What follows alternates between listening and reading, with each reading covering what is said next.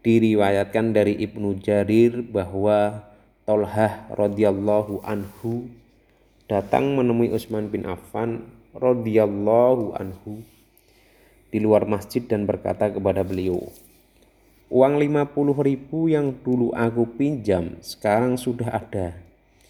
Kirimlah utusanmu untuk datang mengambilnya. Beliau menjawab, uang tersebut sudah kami hibahkan untukmu karena kepahlawananmu.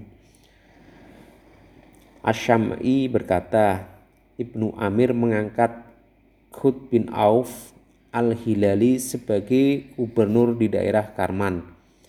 Maka datanglah pasukan kaum muslimin yang berkekuatan 4000 personil. Ketika itu ada sebuah lembah sedang dialiri air yang menghalangi perjalanan tentara tersebut. Karena khawatir mereka terlambat, maka ia berkata,